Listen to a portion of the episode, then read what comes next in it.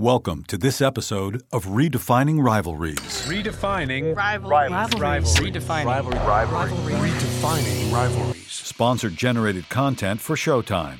Produced by Wall Street Journal Custom Studios, a unit of the Wall Street Journal Advertising Department. Rivalry is not one of the seven deadly sins, but perhaps it should be the unofficial eighth.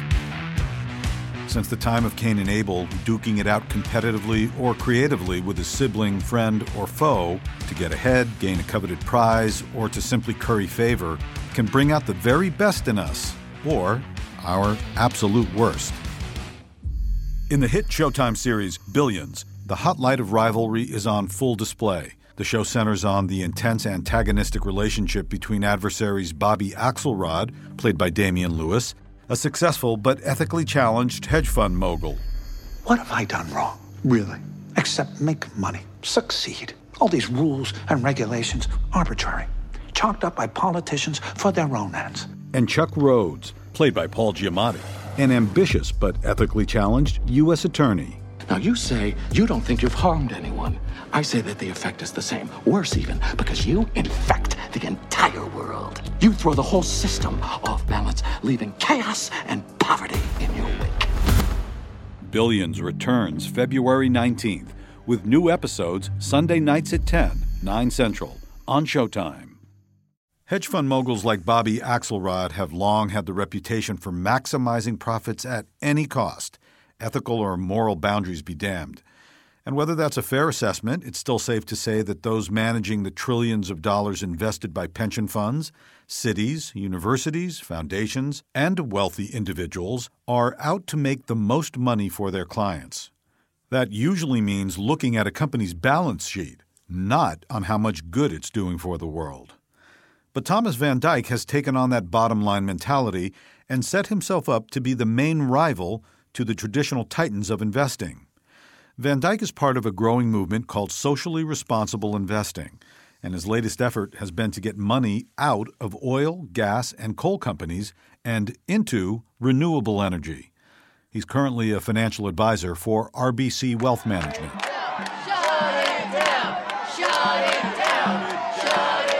It all started for Tom Van Dyck in the 1980s in New York.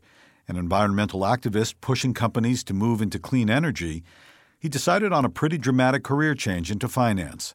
Some would say he joined the enemy his side had been fighting against so fiercely. Yeah, I think there was a light bulb moment actually back in the early 80s when I was working to close down nuclear power plants back east, do media campaigns to close down local nuclear power plants through activating neighbors and the people that lived around the nuclear power plants. What I realized in discussions with the utilities and the energy infrastructure around nuclear power is that this was really the most expensive and dangerous way to boil water on the planet. And that we had the arguments of social justice, environmental on our side.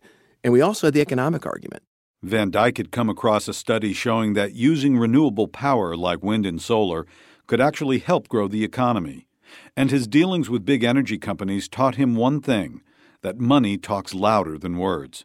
So he left the protests behind and turned to one of his biggest rivals, Wall Street.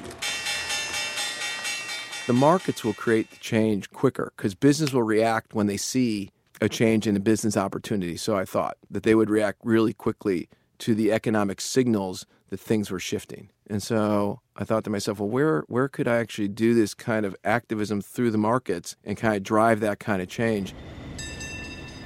Van Dyck moved to San Francisco and joined one of the city's six major brokerage firms.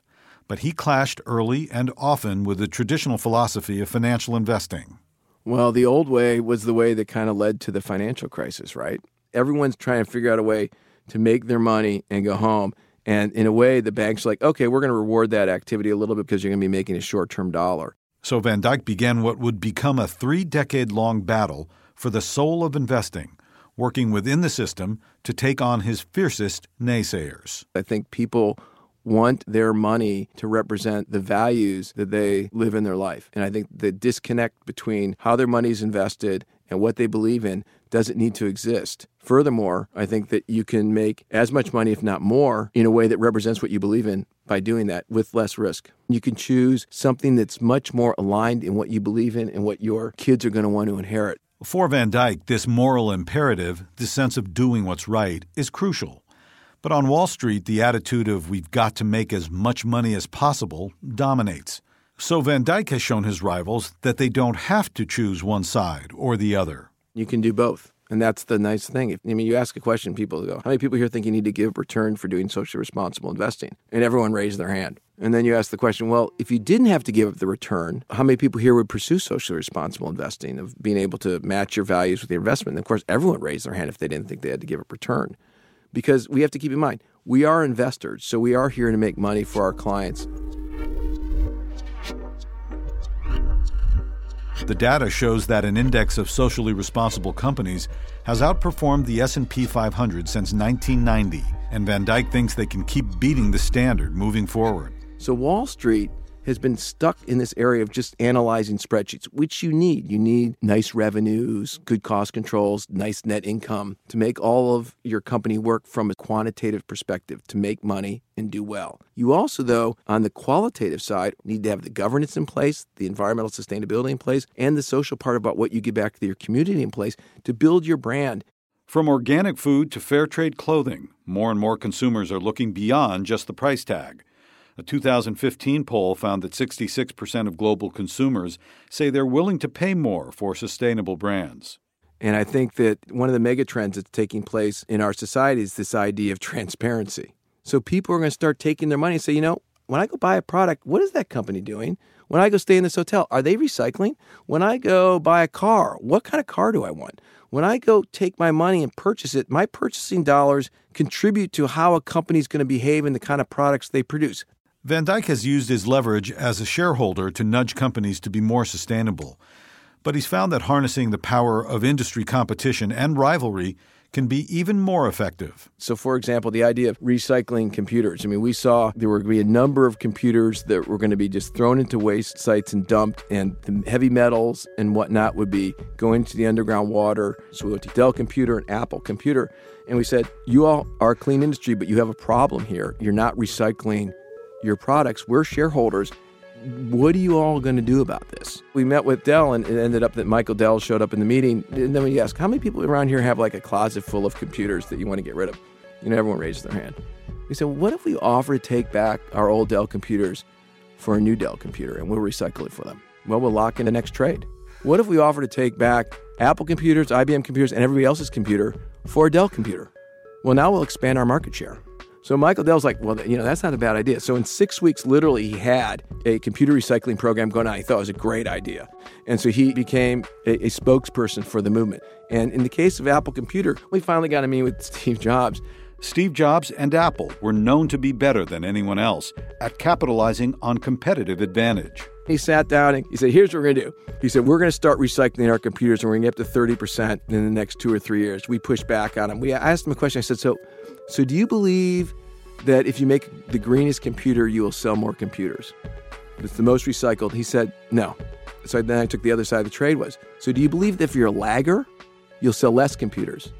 He said, Yes. He said, My customers deserve better, my shareholders deserve better, and my employees deserve better. And I want to beat Michael Dell. And that's why we're going to be doing computer recycling. So the idea of competitive rivalries, right? Turning to the environment, scientists say global temperatures continue to rise. Of the hottest years ever recorded, 16 of the top 17 have occurred since 2000, and 2016 is now considered the hottest year Still, on record. Still, one opponent throughout Van Dyck's career has been unshakable climate change deniers. Though small in number, these politicians and fossil fuel industry bigwigs have had an outsized influence on government policy. because you have this embedded group industry that's had huge capital investment in this area who knows a lot about one thing how to pull carbon out of a rock. And they don't see why they need to change because they have found a whole bunch of this carbon and they think well we should be allowed to monetize that. The idea that an industry who has huge capital investment would fight to the end even to the end at the point that it would push them into bankruptcy which to me is just why would you do that? Why wouldn't you just adapt but sometimes they don't have the capability of adapting But what they can't fight, says Van Dyck, is the sheer power of market forces. They cannot change the fact that the economics driving solar, wind, and battery storage make it the cheapest form of power today in California to do for new power. In fact, in the United States, two thirds of all new power put into place last year were either wind or solar facilities. The other third was nat gas. No coal, virtually zero coal. Think about that versus what that would have looked like 10 years ago. That's the kind of trends that if you're an investor, you need to be aware of and you need to react to. You don't want to be investing where it was. So the economics drive it. Eventually, the economics, the question is, how long will it take before they become overwhelming and they push how the capital was invested to where the capital needs to be going? In the case of global warming, I think this is where the millennials keep pushing. The quicker we make that change, the quicker we'll be mitigating future costs onto them, onto our grandkids, onto our kids. We'll be dealing with it as our generation because it is our mess and we should be cleaning it up.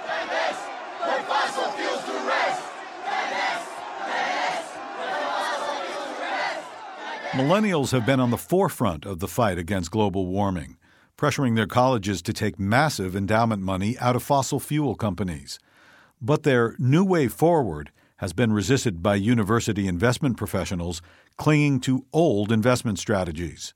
In effect, it's the old way of doing business versus a new perspective on how things should be done moving forward. Yes, I think millennials are the driving factor in the idea of embracing uh, environment, social, and governance factors. It's in many cases they're educating their parents and grandparents that hey, wait a minute, we're the ones who are going to be bearing the brunt of these decisions because we're going to have to deal with these problems that are going to be created and we need to come up with the solutions. The solutions are here at hand that can help mitigate these risks now. And I think that what you potentially see is that who are the more dynamic colleges that are actually adopting to the fact that we have a changing world. The one thing that's certain in capitalism and economics and in life is things are going to change. You can't stay the way things are. You have to be taking in new information, evaluating it, changing in something that's in the best interest not only of yourself but of the community that you live in. In the end, the easiest way to gauge who's really winning in this philosophical battle over investing is dollars and cents. The United States Social Investment Forum just came out with a study in 2016. It's their trends report, and they've been doing a number of them over the years. One in $6 is invested in some sort of socially responsible investment tool or an investment way. In the area of the divest invest movement, which is the idea of divesting from fossil fuels and investing in clean tech broadly defined, that movement started about five years ago, okay, with zero money. We are, as of December of 2016, we hit a $5 trillion mark. $5 trillion. So that movement has reached escape velocity on a global scale. And you're not going to be able to put the genie back in the bottle. It's clear, says Van Dyck, that socially responsible investors can slowly but surely beat their rivals. When you look back in your life, you have one walk here. What are you going to do? You're going to say, Oh, I died and made a billion dollars. Well, how did you make that money? Because it matters. It matters whether you did it through exploitation. It matters whether you did it in a way that helped society or not. And I think more and more people care about how they made their money and what the answer to that question is. And that's what I'm actually banking that the world will be saved on. Van Dyck has found a way to do good and do well. That's a walk worth taking. Billions returns on February 19th with new episodes Sunday nights at 10, 9 central, only on Showtime. This has been an episode of the Redefining Rivalries podcast series, a paid program for Showtime, produced by Wall Street Journal Custom Studios, a unit of the Wall Street Journal Advertising Department please visit wsj.com slash podcast slash sponsor and sho.com slash billions for other installments in the series. The Wall Street Journal news organization was not involved in the creation of this content. For the Redefining Rivalries podcast series, I'm Lauren Tulaji.